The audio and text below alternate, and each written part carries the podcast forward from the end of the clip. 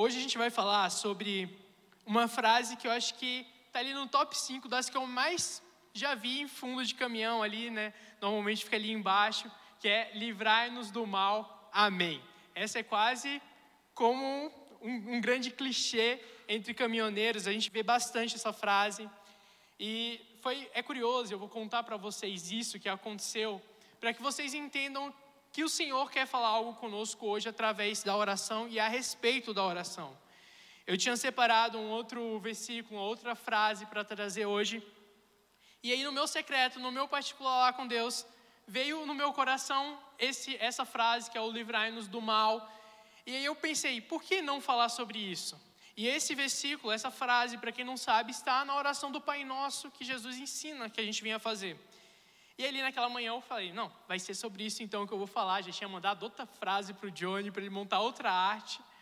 E aí a Bela foi me mandou uma mensagem do nada. A Bela sabia qual era a frase que eu iria falar e não era essa.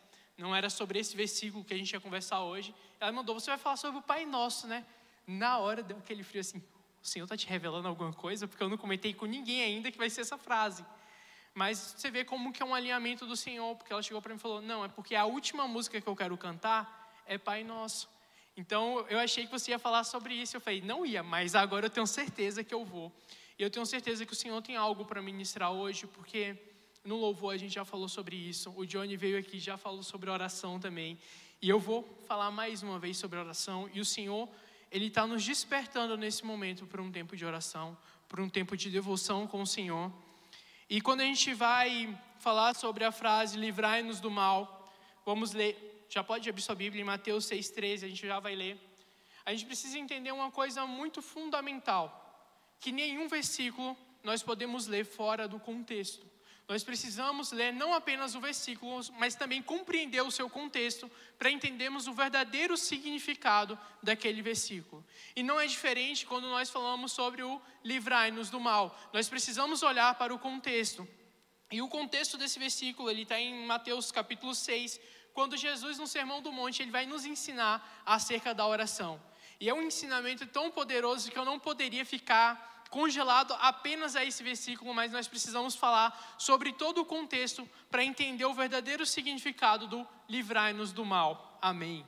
Porque muitas vezes, quando a gente olha para essa frase, quando a gente enxerga essa frase, seja um caminhão, em um carro, ou até mesmo, né, a minha avó gostava de deixar vários versículos abertos, cada dia ela deixava um versículo aberto em cima da sua estante.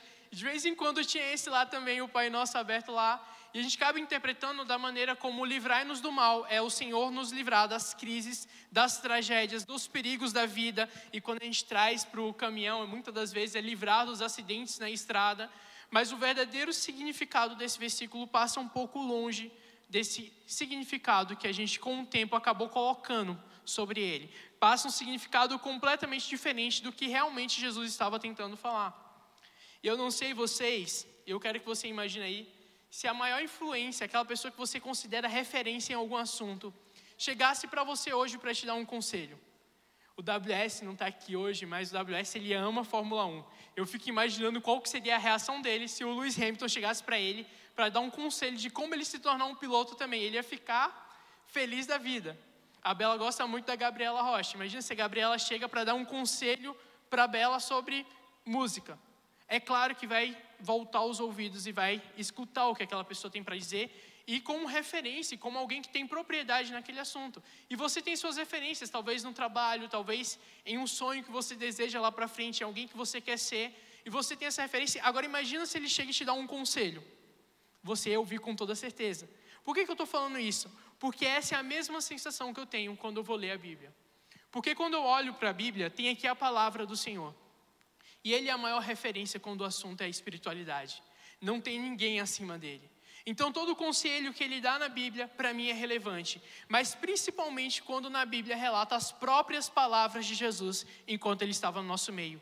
É aquilo que Jesus julgou ser necessário falar enquanto ele estava aqui na terra, para mim tem o dobro da minha atenção e o dobro do meu foco, e não é diferente com esse versículo que nós vamos ler agora, porque o próprio Cristo estava nos trazendo um ensinamento e um conselho aqui, então eu quero que você entenda a importância que nós devemos ter ao olhar para cada frase que Jesus falou. Para cada versículo que nós lemos da Bíblia, nós devemos, devemos dar autoridade máxima para aquilo ali. Nós devemos olhar para isso como se fosse a coisa mais importante da nossa vida, porque realmente é.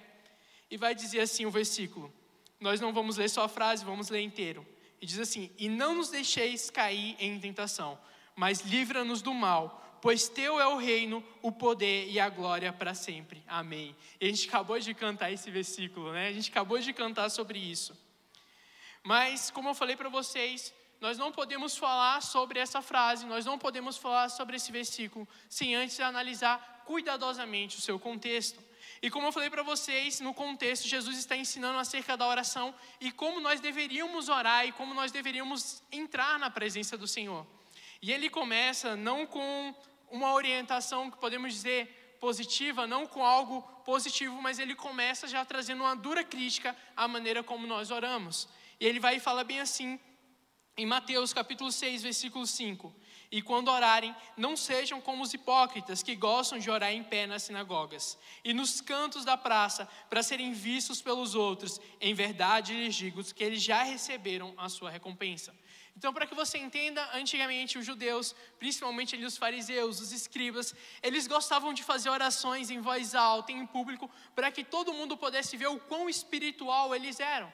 Então, eu quero que você entenda algo aqui muito específico sobre esse versículo, que Jesus ele não está condenando a oração onde tem outras pessoas reunidas junto com você. Até porque nós podemos ver na igreja primitiva que os apóstolos, os discípulos deles, eles se reuniam, a igreja se reunia para trazer oração.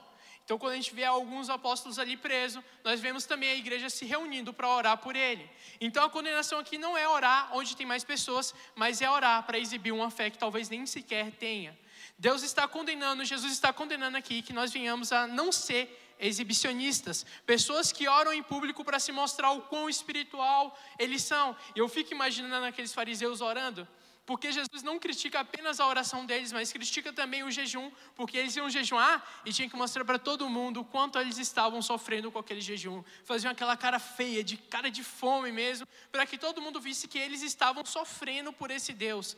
E o que Jesus quer aqui não é essa oração hipócrita, que a gente fala palavras bonitas, falam de jeito bonito para impressionar pessoas, porque a oração deles era justamente para isso. Eles iam para as praças, eles iam para as sinagogas, que eram as igrejas, para poder orar em voz alta, para impressionar quem estava em volta deles, para que olhassem para eles e falassem: Nossa, como esse cara é santo, como esse cara é espiritual, como esse cara busca a presença de Deus, o Senhor está condenando esse tipo de atitude, porque Ele não quer uma oração que seja simplesmente para se aparecer para os outros, mas Ele quer uma oração sincera.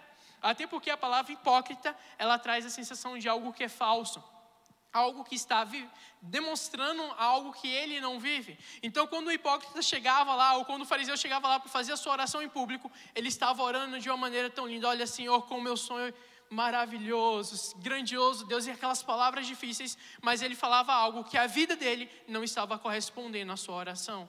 Então o Senhor ele vem condenar essas pessoas que vêm exibir a sua fé como se fossem os mais espirituais e ao mesmo tempo aqueles que não estão vivendo aquilo que estão orando. E essa questão da sinceridade, ela é tão grande que quanto mais nós vamos passando no ensinamento acerca da oração, mais vemos que o Senhor espera de nós não uma oração hipócrita, mas uma oração sincera, uma oração que vinha do coração. E no versículo 6, que é o versículo seguinte, Jesus vai falar assim: "Mas ao orar, entre no seu quarto e fechando a porta, ore ao seu pai que está no secreto, e o seu pai que vê o secreto lhe dará a recompensa." E eu acho incrível esse versículo, é um versículo que a gente conhece, tem músicas lá no secreto, a gente vê falar sobre o secreto o tempo inteiro, virou quase como um, um grande jargão para uma oração em particular, a gente sempre fala no secreto, veja o Senhor no secreto tudo no secreto. Mas quando eu olho agora para esse versículo, compreendendo o seu contexto, eu entendo que ele traz muito mais além de um tempo a sós com Deus, mas ele traz algo a respeito da sinceridade. Porque no secreto nós não precisamos estar expostos a alguns estímulos. E um grande exemplo disso é que quando nós estamos no nosso quarto, no nosso secreto, nós não temos ninguém para ouvir a nossa oração. Então nós não temos ninguém para nos exibir. Então, quando nós estamos no secreto, não há necessidade de usar jargões gospel, aquelas frases que todo mundo fala nas orações, porque são frases bonitas, são frases de impacto, são frases que vão gerar um impacto em quem está ouvindo. A gente não vai se preocupar se tem alguém ouvindo a nossa oração e está gostando da oração, se está achando bonita, se está achando feia. A gente não vai se preocupar em usar palavras difíceis em nossas orações, porque no nosso secreto ninguém está vendo. No nosso secreto, nós não vamos conseguir usar a nossa falsidade, porque no nosso secreto não tem ninguém ali para nós nos preocuparmos se está vendo ou não. Então Jesus ele traz aqui uma comparação de dois extremos: aquele que vai para as praças públicas, aqueles que vão para a sinagoga para exibir a sua espiritualidade, mas ele também traz aqueles que vão para o seu secreto, onde ninguém pode ver o quão espiritual eles são. Então tem que ser uma oração o quê? Completamente sincera. E eu quero que você grave isso. O secreto tem que significar na sua vida uma oração sincera ao Senhor. E você tem que guardar isso muito firme no seu coração, porque no secreto não tem como você ser julgado. É no secreto que nós conseguimos abrir o nosso coração ao Senhor e falar talvez segredos que ninguém mais conheça do seu coração. E aí, né, quero deixar a pergunta para vocês: quem aqui que chega no meio, imagina aqui, esse ambiente agora, e levanta para um amigo seu, ó, oh, quero te contar um segredo aqui. E todo mundo para para ouvir e começa a contar um segredo íntimo da alma. Ninguém faz isso. Porque quando a gente vai contar segredos, a gente vai para um lugar de intimidade. A gente vai para um lugar onde o outro não possa ouvir, onde o outro não possa ver. E o lugar secreto é o lugar onde nós temos a tranquilidade de falar com sinceridade ao Senhor o que nós estamos passando, o que nós estamos vivendo. É no secreto que nós temos a tranquilidade de confessar os nossos pecados. É no secreto que nós podemos nos arrepender. É no secreto que nós podemos nos derramar sem timidez nenhuma, sem vergonha nenhuma do que Deus irá fazer, porque ninguém ali está nos julgando. Então nós só temos a presença do Senhor e é tudo o que nos importa. E por isso que no secreto é o lugar onde nós podemos ter sinceridade. E o Senhor ele continua o seu ensinamento e ele passa e fala bem assim: olha, quando vocês forem orar, não usem de vãs repetições como os gentios usam. E eu acho legal isso porque por muito tempo eu olhei para esse versículo e eu pensava, cara, eu não posso orar a mesma coisa dois dias seguidos, senão eu estou fazendo uma vã repetição. Juro, eu pensava assim nesse versículo é possível que tenham pessoas que pensem assim desse versículo.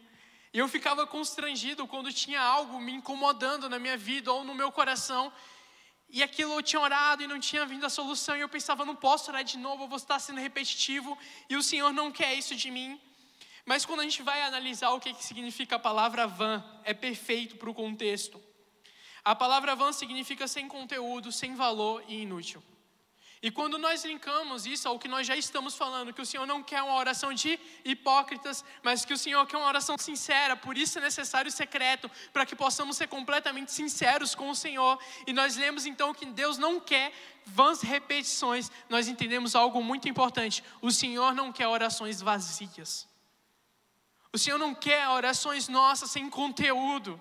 E eu não estou falando de conteúdo de palavras, porque tem momento que nós vamos orar e parece que tudo que vem para a gente é apenas lágrimas e a gente não consegue dizer uma palavra sequer. Mas o Senhor não quer orações que sejam sem conteúdos no nosso coração. Sabe, eu posso orar uma palavra e tocar o coração de Deus, mas eu posso orar um texto inteiro gigantesco e nunca tocar o coração do Senhor. Porque o Senhor ele não se importa com o local onde nós estamos, o Senhor não está se importando com a maneira como nós falamos, se eu falo o português mais correto ou se eu falo o português mais errado possível. O Senhor está preocupado o quão sincera a minha oração está sendo. Então, quando o Senhor fala não useis de vãs repetições, o Senhor está falando não façam orações vazias, não façam orações inúteis. Sabe, eu já passei um tempo isso na minha vida. Eu acho que, de certa forma, é, é natural quando a gente não tem um certo cuidado, a gente entrar em um período que a gente esfria a nossa fé. E nesse período eu percebi que eu comecei a fazer uma oração que era muito padronizada. E entenda que aqui o problema não é a repetição da oração, mas sim o conteúdo que ela estava carregando. Então eu dobrava os meus joelhos no quarto e começava: Senhor Deus, glorificado seja o teu nome, o Senhor é exaltado nos céus. Senhor, abençoa meu pai, abençoa minha mãe, abençoa minha irmã, abençoa minha família, Senhor, me abençoa, guia meus passos, amém. E eu percebi que, durante o tempo, eu estava fazendo sempre essa mesma oração. Eu até decorei ela para vocês verem do quão repetitivo foi. E no começo, a minha oração era com conteúdo, a minha oração não era vazia, eu estava fazendo uma oração sincera ao Senhor. Era aquilo que queimava no meu coração, Senhor, guarda minha família, guia os meus passos. Mas conforme eu fui me esfriando espiritualmente, eu continuei fazendo a mesma oração, só que sem a mesma convicção, sem a mesma crença, sem o meu coração estar ali. Então a oração que estava cheia se tornou uma oração vazia, porque o que importa não são as palavras, o que importa não é onde nós estamos, o que importa é onde o nosso coração está. E se o nosso coração está naquela oração, se o nosso coração está em Deus, as nossas orações nunca serão vãs repetições, mas serão um clamor do nosso coração ao Senhor. E um clamor do coração, o Senhor ele escuta e ele se agrada disso. Mas quando nós repetimos apenas orações por repetir, o Senhor se afasta de nós porque nós nos afastamos dele. Então, o convite do Senhor, antes da gente entrar na explicação do sermão da montanha, é que Deus ele não quer uma oração mecanizada com frases decoradas e frases de impacto. Tem pessoas que não oram porque falam, Senhor, eu não sei orar. Eu falo para você, orar é muito mais simples do que você acha. A gente está tão acostumado com essas orações mecanizadas, cheias de jargões, Ei, Senhor, eis que eu te digo, Senhor, eu quero que faça isso. Ó, oh, glorioso, magnífico, esplendoroso, Senhor. A gente está acostumado com esse tipo de oração, mas oração é muito mais simples do que isso, porque oração é um diálogo com Deus. E às vezes a gente fica colocando tanto porém na nossa oração que a gente acaba não indo para o secreto, porque a gente se acha incapaz de orar, sendo que orar é simplesmente um diálogo com Deus. É uma coisa mais simples do mundo, é só você conversar com o Senhor. Sabe, a gente não precisa dificultar aquilo que é simples. Assim como eu converso com qualquer um de vocês, assim também vai ser minha oração, uma conversa com o Senhor. Uma conversa onde eu me coloco à disposição de falar aquilo que está dentro do meu coração. E me coloco também disposto a ouvir aquilo que está no coração de Deus para a minha vida. E eu acho tão, tão incrível isso. Que às vezes a gente coloca né, os padrões de como orar, de como começar uma oração, de como finalizar uma oração. E aí eu vi um testemunho de uma menina que ela tinha uma certa dificuldade para fazer a sua oração, ajoelhando e orando. Então ela criou um grupo no WhatsApp onde só tinha ela e colocou o nome do grupo Deus. Olha que legal isso. Ele, toda vez que vinha algum desejo no coração dela de orar, ela começava a digitar a mensagem: Senhor, eu queria muito conversar com o Senhor por, isso, isso e aquilo. E ela começou a fazer as suas orações através de uma conversa no WhatsApp, num grupo. E eu tenho certeza que o Senhor ouvia a oração dela, porque não é o meio, mas é o coração. Sabe, às vezes a gente julga tanto e olha para uma menina dessa, mas meu Deus, fazendo uma oração, mandando mensagem no WhatsApp, como se Deus tivesse WhatsApp. E aí a gente, às vezes, a gente faz aquelas orações oh, grandiosas e o Senhor não escuta uma vírgula do que nós falamos. Sabe, eu quero que você saia com isso no seu coração. O Johnny foi perfeito aqui ao falar sobre o que Deus procura primeiro a gente, não a nossa oferta. Deus quer o nosso coração e não a nossa oferta. Quando se trata de oração, Deus quer o nosso coração. E se o nosso coração não está na oração, você pode ter certeza que não é uma oração que é escutada pelo Senhor, que é ouvida por Deus. Deus ele quer ouvir a nossa oração que vem do nosso coração para então chegar até a boca. É aquilo que está dentro de nós, tem que ser uma oração sincera. Então a gente finalmente chega no ensinamento do Pai Nosso. O Pai Nosso não, não foi uma oração em si que Jesus fez, mas era um ensinamento do que nós deveríamos fazer quando nós vamos orar. O Senhor Jesus ele não ensinou o Pai Nosso para que a gente chegasse a ficar repetindo o Pai Nosso, né? Então chegasse ali todo momento, Pai Nosso que está no céu, santificado seja o teu nome. Não, o Senhor não nos deu a oração do Pai Nosso para isso, mas foi para que nós entendêssemos aquilo que é importante em nossas orações. E é por isso que antes de falar o Pai Nosso, ele fala, portanto, orem assim. Entenda uma coisa, Jesus não estava falando, eu irei orar agora assim. Mas Jesus estava falando, orem assim, porque ele estava ensinando como nós devemos orar. E a gente aprende muita coisa na oração do Pai Nosso. E a primeira, antes da gente ir, eu quero ler Mateus 6,9 para vocês, que é o comecinho da oração, todo mundo acho que sabe de qual, que é Pai nosso que está no céu, santificado seja o teu nome. E eu quero destacar alguns pontos muito importantes no começo desse ensinamento do Senhor, é que ele nos ensina que na nossa oração nós devemos exaltar ao nome do Senhor. E isso é tão incrível para o contexto. Eu quero que você vá juntando todos esses pontos que eu estou falando, vai juntando na sua mente. É tão importante a exaltação ao nome do Senhor na nossa oração, porque é através da exaltação que nós reconhecemos a soberania de Deus na nossa vida. É quando nós declaramos o quão grande Deus é, o quão santo Deus é, que nós reconhecemos que Ele é o Senhor da nossa vida, que nós reconhecemos que o Senhor é soberano sobre as nossas vidas. É através da exaltação ao Senhor que vem o reconhecimento. É de tanto nós falarmos o quão grande Deus é, nós conseguimos enxergar a grandeza de Deus. É por nós falarmos quão santo o Senhor é, que nós passamos a enxergar a santidade de Deus. Então Jesus nos ensina algo muito precioso. Em suas orações, comece exaltando o nome do Senhor. Porque quando nós exaltamos o nome de Deus, nós reconhecemos o quão soberano o Senhor é sobre as nossas vidas. E aí o restante da oração que nós já vamos falar faz total sentido quando nós reconhecemos que Deus é soberano sobre a nossa vida. Outra coisa que Jesus vai nos ensinar é sobre a adoração, em que nossa oração deve haver adoração ao Senhor. Nós devemos exaltar o nome de Deus, nós devemos também orar a esse Deus adorando o nome dele. Se a nossa oração não tem adoração, alguma coisa nós estamos fazendo de errado.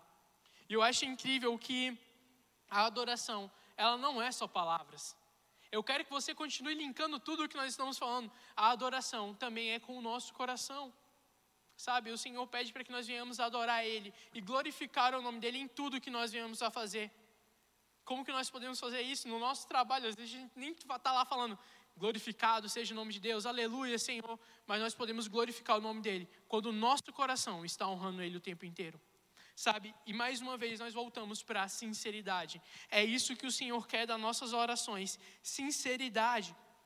E essa questão da adoração e exaltação é tão importante que ele não só começa o exemplo do Pai Nosso com adoração, com exaltação, ele também termina a oração da mesma maneira, quando ele fala: Pois teu é o reino, o poder e a glória para sempre. Amém. Então veja o quão importante é a adoração e a exaltação do Senhor na nossa oração.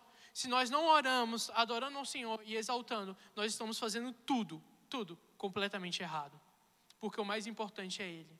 E quando nós entendemos isso, quanto mais nós oramos, exaltando e adorando a Deus, mais nós entendemos que a oração não é sobre nós, mas é sobre Deus e o que Ele faz por nós. Sabe, as nossas petições, as coisas que nós passamos aqui na terra se tornam coisas secundárias, porque nós entendemos que a oração não é uma ferramenta para alcançar bênçãos, mas é uma ferramenta para alcançar, alcançar o coração de Deus. Tudo muda, sabe? Eu quero que você entenda isso. Tudo muda. A exaltação e a adoração nos leva para mais perto do Senhor. E a nossa oração precisa ter isso. A intenção de Jesus é nos levar ao secreto, para nos fazer adoradores sinceros. Adoradores que adorem não só com sua boca, mas que adoram com seu coração, com a sua alma, com seu espírito, com tudo que tem nele. O Senhor quer que nós venhamos ser adoradores por completo, com todo o nosso ser. E o secreto, ele vai nos levar a isso, porque o secreto vai nos levar à adoração. O secreto vai nos levar à exaltação. O secreto vai nos levar para a presença de Deus. E quanto mais nós buscamos esse secreto, mais próximos do Senhor nós ficamos. Então ele continua o ensinamento. Em Mateus 6,10, Jesus fala assim: Venha o teu reino, seja feita a tua vontade, assim na terra como no céu. E aqui Jesus ele nos mostra mais uma vez que a oração não é sobre nós, mas é sobre o Senhor e o que ele quer e não o que nós queremos. E ele começa com algo fenomenal: venha o teu reino. E aqui Jesus ele nos ensina qual que deve ser a prioridade número um das nossas petições. Antes de Jesus pedir sobre o pão, ou sobre falar sobre as dificuldades que estavam passando, ou sobre um milagre que ele precisava, Jesus primeiro ele fala bem assim: olha, venha o teu reino, e seja feito na terra, assim como é no céu também. Então o convite de Jesus é: Senhor, que o teu reino seja estabelecido na terra, que a tua cultura seja estabelecida na terra, e o nosso foco, a nossa visão tem que estar focada em alcançar o reino de Deus aqui na terra. E quando nós compreendemos que primeiro é o reino dos céus, a nossa primeira oração vai ser: Senhor, que o teu reino possa ser estabelecido na minha vida, e o teu reino possa ser estabelecido onde eu estiver, e que eu possa carregar o teu reino. Venha o teu reino onde eu estiver, Senhor. Essa passa a ser nossa prioridade na oração. Mateus 6,33 fala: Mas busquem primeiro, em primeiro lugar o reino de Deus. Veja o quão importante isso é. Antes de qualquer coisa na nossa vida, nossa primeira busca tem que ser o reino dos céus. Tem que estabelecer a cultura de Deus no nosso coração. Primeiro, em nosso coração. Para então a gente clamar ao Senhor, para que o Senhor venha estabelecer o reino dele e a cultura dele onde nós estivermos. Aqui nessa igreja, no nosso trabalho, na tua escola, na tua faculdade, na tua família. Você precisa clamar para que o reino de Deus seja estabelecido onde quer que você estiver. Essa deve ser a nossa primeira petição. Mas ele não para por aí. Jesus ele também vai falar: seja feita, não a minha, seja feita a tua vontade. E em Mateus 26, 39, Jesus ele vai repetir essa oração. Ele vai falar assim: Meu pai, se é possível, que passe de mim esse cálice, contudo, não seja como eu quero, e sim como tu queres. E eu, eu quero que você imagine a cena.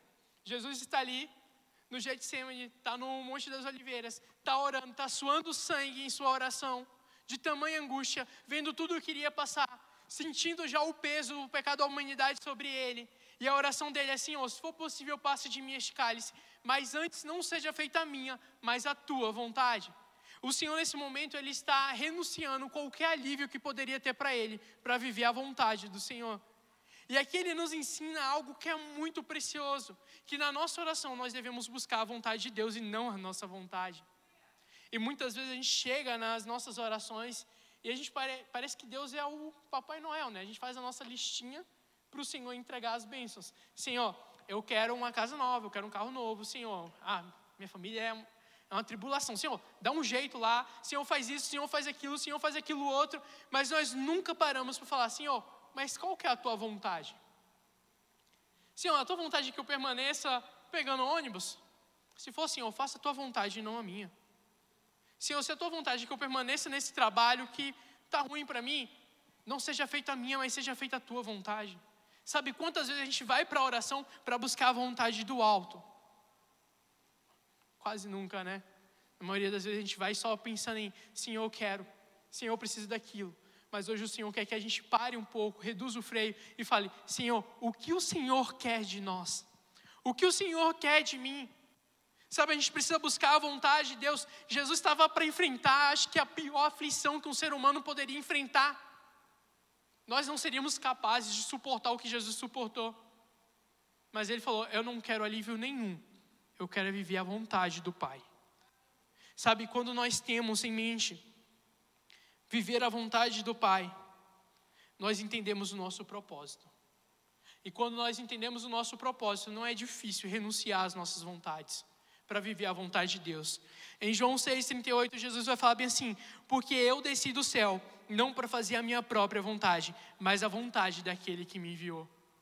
Sabe, eu não vim à terra, eu, Erics, não vim à terra para fazer a minha própria vontade, mas eu vim à terra para fazer a vontade daquele que me enviou. Eu vou traduzir para você. Você não veio à terra para fazer a tua vontade, mas você veio até aqui para fazer a vontade daquele que te enviou. Para fazer a vontade do Pai que te enviou até aqui, o Senhor te colocou nesse lugar por um propósito para realizar a vontade dele na sua vida.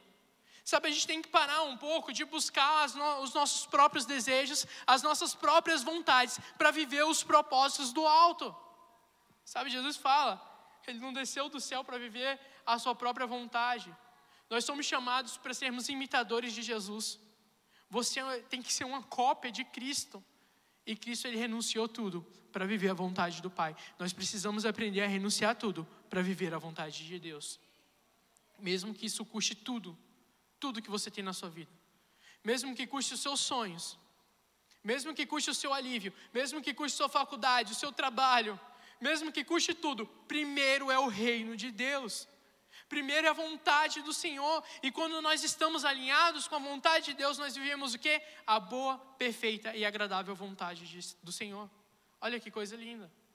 Eu já cansei de falar aqui que a nossa visão é limitada ao que nós podemos ver, mas a visão do Senhor não tem limitações. O Senhor ele enxerga o nosso passado, o nosso presente, o nosso futuro. Ele sabe exatamente qual que é o melhor caminho para a gente seguir. Então, quando nós buscamos a vontade do Senhor, nós estamos procurando para a nossa vida o melhor caminho possível. Não há outro lugar melhor para estar além da vontade de Deus. Então ele ele continua e ele vai falar sobre um outro assunto em sua oração que é a dependência dele. Ele vai e fala: "O pão nosso cada dia nos dá hoje". E esse versículo ele é interessante porque ele mostra o quanto nós precisamos em nossa oração ser dependente do Senhor. Assim como é hoje, não era antigamente. Não tinha uma padaria fácil ali para você ir lá com o dinheiro comprar seu pão, tudo na maior tranquilidade. Antigamente as coisas eram um pouco mais complicadas. A situação financeira era um pouco mais diferente um do outro. Quem era rico era realmente muito rico. E quem era pobre normalmente era muito pobre. Tinha que plantar para poder colher, para então ter o pão à sua mesa. Não era algo fácil de conseguir. E se viesse uma seca muito grande, perdia tudo que tinha. Se viesse muita chuva, perdia tudo que tinha. Então precisava de uma provisão divina para que a chuva chegasse no tempo certo, para que o sol chegasse no tempo certo. Então quando Jesus ele fala, olha, o pão nosso de cada dia nos dá hoje, Jesus estava falando, Senhor, tudo depende de ti. A minha vida depende do Senhor. E quando nós em oração entramos num estado de dependência de Deus, que coisa linda. Eu já contei para vocês que eu passei por uma crise financeira o ano passado. E na minha oração, tudo que eu falei foi: Senhor, eu quero a tua presença. O que o Senhor vai fazer na minha vida financeira, eu não sei, mas eu quero a tua presença. E é impressionante o que acontece quando nós passamos a depender do Senhor. As preocupações que nos tirariam o sono passam a ser coisas secundárias.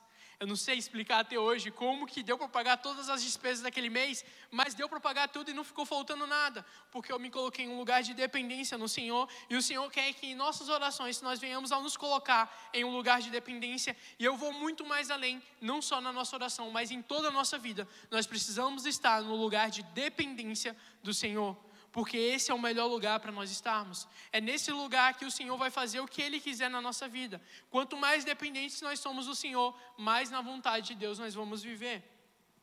E ele continua em Mateus 6, 12. E ele vai falar assim: E perdoa as nossas dívidas, assim como também perdoamos os nossos devedores. Eu acho que nós podemos quase colocar como ponto central da oração do Pai Nosso esse daqui. Porque essa questão é tão séria que Jesus ele não só cita no seu Pai Nosso, mas ele vai citar ao final do Pai Nosso de novo reforçar essa questão. E, e começa assim: perdoe as nossas dívidas, assim como também perdoamos os nossos devedores. Se você não entendeu sobre o que esse versículo fala, ele fala sobre perdão. E talvez esse aqui seja agora o grande calo no pé para muita gente falar sobre perdão falar sobre perdoar aqueles que te ofenderam, aqueles que são os seus devedores, aqueles que te machucaram muito, que te magoaram muito, aqueles que talvez colocaram traumas na sua vida que você acha que é irrecuperável. Eu posso estar falando aqui de pais que abandonaram, de mães que abandonaram, de amigos que traíram, de várias situações que nós podemos passar na nossa vida. E Jesus nos ensina algo muito importante aqui, que nós devemos perdoar aqueles que nos ofenderam. Isso é tão sério, isso é tão grave, eu quero que você entenda o quão importante isso é. Que em Mateus 6, 14 e 15, nós lemos Mateus 6, 12, no verso 14 e 15, Jesus já fala assim: Porque se perdoarem uns aos outros as ofensas deles, perdão, porque se perdoarem aos outros as ofensas deles, também o Pai de vocês que está no céu perdoará vocês.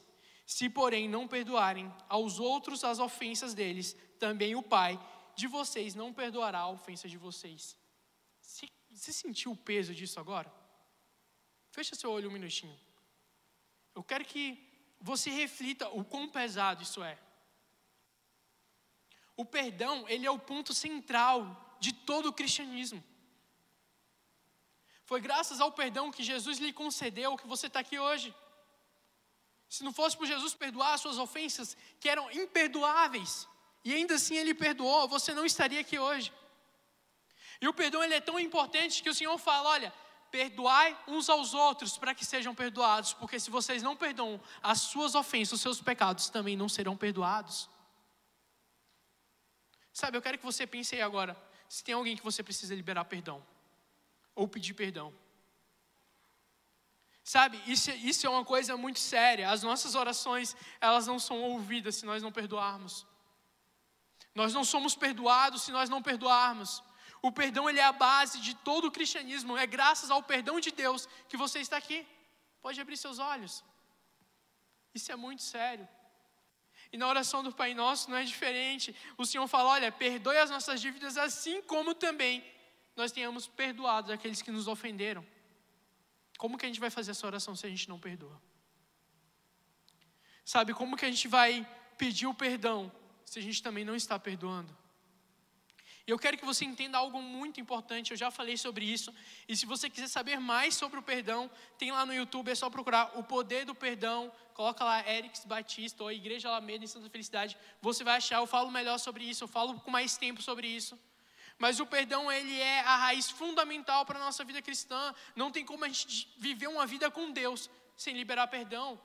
Não tem uma, como a gente viver uma vida com Deus carregada de mágoas um com os outros o Senhor quer de nós que nós venhamos a perdoar. Não tem como nós fazermos oração, Senhor, perdoa as nossas dívidas, se nós não temos a condição de falar assim como nós perdoamos os nossos ofensores. Não tem a mínima condição de nós fazermos uma oração de arrependimento e de perdão, se nós não conseguimos perdoar também. E o perdão, eu espero que você entenda isso, o perdão ele não é um sentimento, o perdão ele é um mandamento. O Senhor não está falando aqui, olha, se você sentir no teu coração se vir um sentimento, se vir emoção, perdoe. Não, o Senhor está falando, perdoe, para que as suas ofensas sejam perdoadas. O Senhor não está te dando a opção de perdoar ou não, o Senhor está falando perdoe, para que você possa ser perdoado também. Sabe, a gente encara muitas das vezes o perdão como um bicho de sete cabeças. Ah, Eric, mas você não sabe o que me fizeram. Você também não sabe tudo que já fizeram para mim, mas eu escolho o perdão todos os dias. Sabe, é uma escolha, é uma decisão. Você escolhe se vai perdoar ou não. Você escolhe se vai deixar o passado para trás ou não. Como eu falei, assista lá depois a mensagem, o poder do perdão. Eu vou falar as consequências que tem uma vida que não consegue perdoar, mas também aquilo que o perdão pode trazer para a tua vida. E o quanto ele é libertador, não para outra pessoa, mas principalmente para você. Perdão é um ato de se amar, é um ato de amar ao próximo e é um ato de amar a Deus. O perdão ele é mais do que essencial. Mas não apenas isso. Nesse versículo, Jesus nos ensina outra coisa também. Jesus nos ensina que na nossa oração tem que haver confissão de pecado e arrependimento. Entenda, perdoe as nossas dívidas. Quais são as nossas dívidas com Deus? O nosso pecado. O nosso pecado gerou uma dívida impagável ao homem e precisou que Jesus chegasse aqui na terra e desse o seu sangue para finalmente pagar essa dívida.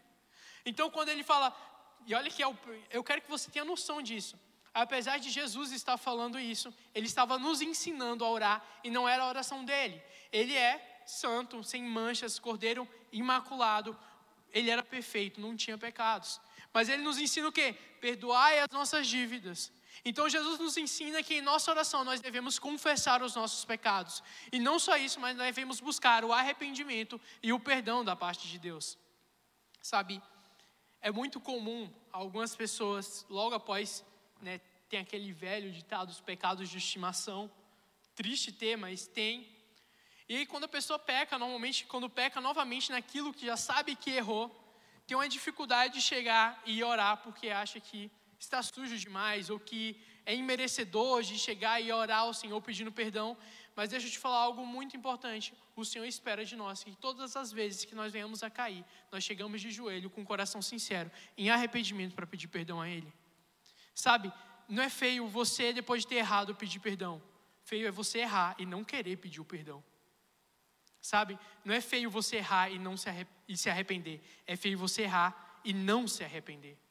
O Senhor não quer de nós que nós venhamos a cometer os nossos erros e simplesmente aceitá-los como eu sou impuro por causa disso e não mereço a presença do Senhor, mas Ele quer que quando nós venhamos a errar, nós chegamos no secreto falamos: Senhor, eu errei, pequei contra Ti, perdoe as minhas dívidas, perdoe o meu pecado, perdoe a minha falha. O Senhor espera de nós que nós venhamos a confessar os nossos pecados diante dEle. E o Senhor, Ele continua com seus ensinamentos. E a gente finalmente vai chegar na frase que a gente falou, na frase do caminhão livra-nos do mal. Amém. E aqui eu quero destacar tudo que a gente já conversou até agora. Que Jesus ele está ensinando que a nossa oração não deve ser uma oração falsa, uma oração hipócrita, mas que seja uma oração sincera. Por isso é necessário a gente ir no secreto, porque lá nós podemos ter liberdade para falar aquilo que, os, aquilo que nós queremos falar ao Senhor. E durante toda a oração, o Senhor está direcionando a oração não para o homem, mas uma oração direcionada para Deus. Veio o teu reino, seja feita a tua vontade. Senhor, nós dependemos de ti, até no nosso pão de cada dia. Senhor, perdoai as nossas ofensas. Então tudo está direcionado a Deus. E quando chega no livro-nos do mal, também não é diferente. Não está direcionado à nossa vida terrena.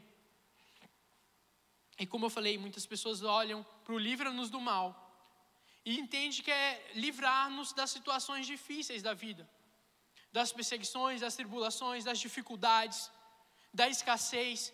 Mas quando nós vamos olhar o contexto inteiro da Bíblia, nós vemos Jesus falando que no mundo nós teremos aflições. E seria completamente contraditório o Senhor falar: olha, no mundo tereis aflições, agora orem para que não tenha essas aflições. Então nós precisamos mais uma vez olhar para o contexto do texto. E diz assim, Mateus 6,13: e não nos deixe cair em tentação, mas livra-nos do mal. Sabe, eu quero que você conecte agora o, o texto com o contexto. De qual mal Jesus está falando aqui? Jesus está falando da tentação. Sabe, esse versículo não é sobre livrar de dificuldades. Esse versículo é sobre livrar das tentações. Esse versículo não fala de nos livrarmos da dificuldade, mas esse versículo fala sobre santificação. É uma coisa completamente oposta daquilo que talvez a gente usa sempre. O Senhor fala: olha, não nos deixe cair em tentação. O Senhor nos, tá, está nos ensinando aqui que a nossa oração não é Senhor, nos livre da dificuldade, mas é Senhor, nos livre da tentação, nos livre daquilo que nos leve ao pecado, daquilo que nos leva, Senhor, a pecar contra Ti, aquilo que nos afasta do Senhor. Senhor, nos livre dessa tentação. Senhor, não nos deixe cair nessa tentação. O Johnny já pregou sobre isso aqui. Citou até a Luma, né? Melhor do, prevenir do que se remediar. Ou seja, é melhor você se cuidar do que ter que tomar o remédio depois. Sabe, eu falo para você, é muito melhor que a nossa oração comece, Senhor, não nos deixe cair em tentação, do que, Senhor, hoje eu pequei, porque eu caí na tentação. Sabe o que o Senhor está nos ensinando aqui que nós devemos prevenir? A banda pode preparar para subir. O que o Senhor está nos ensinando é que antes do arrependimento nós precisamos orar para o Senhor. Senhor, não nos deixe cair em tentação. Sabe, parece uma oração tão simples, que muitas das vezes a gente pode olhar como uma oração vazia. Senhor, não nos deixe cair em tentação. E, tipo, passa como natural. Mas a vida de quem ora isso com o coração é uma vida diferente. Sabe, quando você enfrenta ali o seu pecadinho de estimação, não vou nem falar pecado para você não ficar assustado. Seu pecadinho de estimação. Se você tivesse com seu coração em oração, Senhor, me livra da tentação. Quando viesse a oportunidade para você pecar, você iria se afastar disso e não ir mais ainda fundo daquilo. Sabe quando nós oramos, Senhor, não nos deixe cair em tentação. Quando chegam as oportunidades de cair no mesmo erro, nós não olhamos para aquilo e caímos como um bobo novamente, mas nós começamos a ter um peso na nossa consciência. Parece que o Senhor ele vai pesando no nosso coração e falando: Filho, é isso mesmo? Você não pediu para eu te livrar da tentação e está aí você indo para ela? Nós passamos a olhar o mundo não com os nossos olhos naturais, mas nós passamos a olhar o mundo com os olhos de Cristo. Quando nós olhamos para o mundo com os olhos de Cristo, nós não enxergamos o pecado, nós enxergamos a santidade de Deus. Quando nós olhamos para o mundo não com os nossos olhos, mas com os olhos de Cristo, nós enxergamos a grandiosidade de Deus e não as oportunidades para pecar, ou melhor, desoportunidades. Nós não olhamos para aquilo que pode nos afastar do Senhor, mas nós passamos a olhar somente aquilo que pode nos aproximar do Senhor.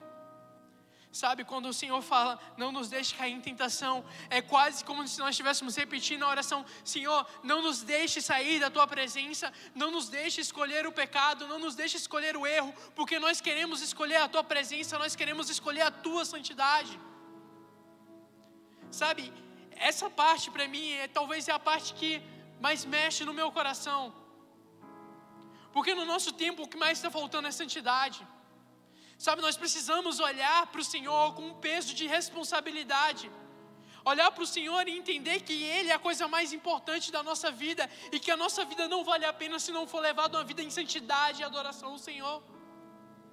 A Bíblia fala que sem santidade ninguém verá o Pai, ninguém verá o Pai sem santidade. Sabe, nós não temos com as nossas forças como ser santo. Mas quando nós olhamos para Jesus, nós somos santificados através dele, através do sacrifício dele, e ele pode nos tornar mais limpos. Teve até a polêmica, né? Alvos mais que a neve. Mas Isaías vai falar que nós somos como tecidos manchados de sangue, e o Senhor quer nos deixar mais alvos do que a neve, ou seja, limpar o sangue que tem dentro de nós sabe, as manchas do pecado, as marcas do pecado que a gente carrega. O Senhor, Ele quer limpar essas manchas, Ele quer limpar essas marcas e te fazer mais alvo do que a neve. O Senhor, Ele quer te santificar e te tornar santo, assim como Ele é. O Senhor, Ele quer te deixar mais parecido com Ele. Mas nós precisamos viver uma vida de santidade. E eu não vou maquiar esse versículo aqui agora, não. Eu não vou maquiar isso que eu estou falando para deixar mais leve. Eu quero que você sinta todo o peso da responsabilidade que é uma vida cristã. Nós não fomos chamados para sermos iguais, mas nós fomos chamados para sermos santos e semelhantes a Jesus. Nós não temos como transformar esse mundo se nós permanecemos como ele é. O Senhor tem nos chamado para revolucionar esse mundo e como nós vamos revolucionar se nós somos iguais? Eu tenho medo de usar a palavra revolucionar e você achar que é sobre política. E eu falo para você que não é sobre política, é tudo menos política. Nós somos chamados para revolucionar esse mundo com o reino de Deus, estabelecendo a cultura do céu. E qual que é a cultura do céu? É a cultura de santidade é a cultura de adoração, é a cultura de exaltação ao Senhor. Então não nos deixe cair em tentação, nós estamos clamando ao Senhor. Senhor, nós queremos viver a tua santidade, nós queremos viver na tua presença. Não nos deixe cair no pecado, mas nós queremos a tua presença. Então ele vai e fala: Mas livrai-nos do mal, nos livre das tentações, nos livre do desejo pelo pecado, nos livre do anseio de cair novamente quando nós falamos, Senhor, não nos deixe cair em tentação, mas livra-nos do mal. Ao mesmo tempo, nós estamos declarando, Senhor, nos leva para a tua presença, nos coloca em tua santidade e nos coloca naquilo que é bom para o teu coração, que é a tua vontade. A oração do Pai Nosso nos ensina a buscar a presença de Deus. A oração do Pai Nosso nos ensina a buscar o reino dos céus. A oração do Pai Nosso nos ensina a depender do Senhor. A oração do Pai Nosso nos ensina a arrepender dos nossos pecados. A oração do Pai Nosso nos ensina a perdoar. E a oração do Pai Nosso nos ensina a buscar a santidade do Senhor. Sabe, a nossa oração não precisa ser mecanizada agora. E pontinho por pontinho, não, você pode orar do teu jeito. Mas a nossa oração precisa ter todos esses elementos: arrependimento, devoção, busca pela presença, busca pelo reino, busca pela santidade. A nossa oração precisa ter isso. E quando nós, como igreja, nos colocarmos em oração fervorosa, buscando essas coisas, eu falo para você, o, o avivamento ele não vai tardar.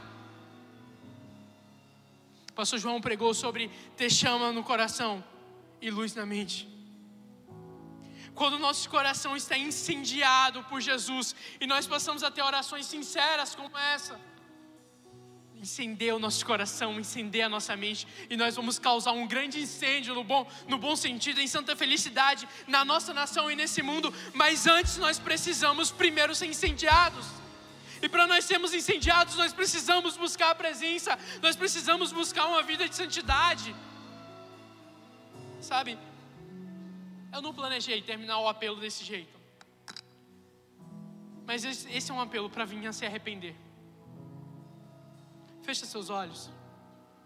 Sabe, esse é um apelo a você a vir se arrepender de como você está levando a sua vida.